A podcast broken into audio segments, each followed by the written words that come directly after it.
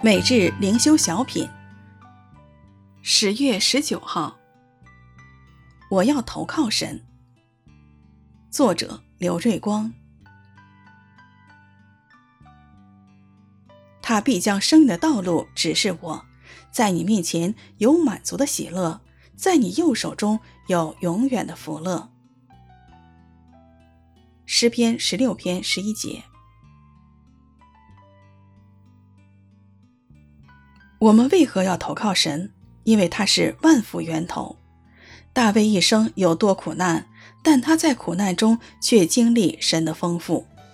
大卫牧羊时领悟神创造之美，他被人反对追杀时明白世态炎凉、人性险恶，更使他倚靠神。他做王在万人之上，却清楚知道这是神的提拔。故他平定四境后，就想为神建殿，并尽全力奉献。不少基督徒虽然信了主，却活得痛苦，就是因不信一切的好处不在神以外的这真理。神也是我们安定的力量。人不平安，往往因走错路。如果神常提醒，人就必减少犯错。即使犯错，当神的责备一来，人立刻认罪悔改。心灵就能平安，所以当难处来临时，我们要定睛仰望神，他的同在使我们在危机中不惧怕，灵魂身体都能安然居住。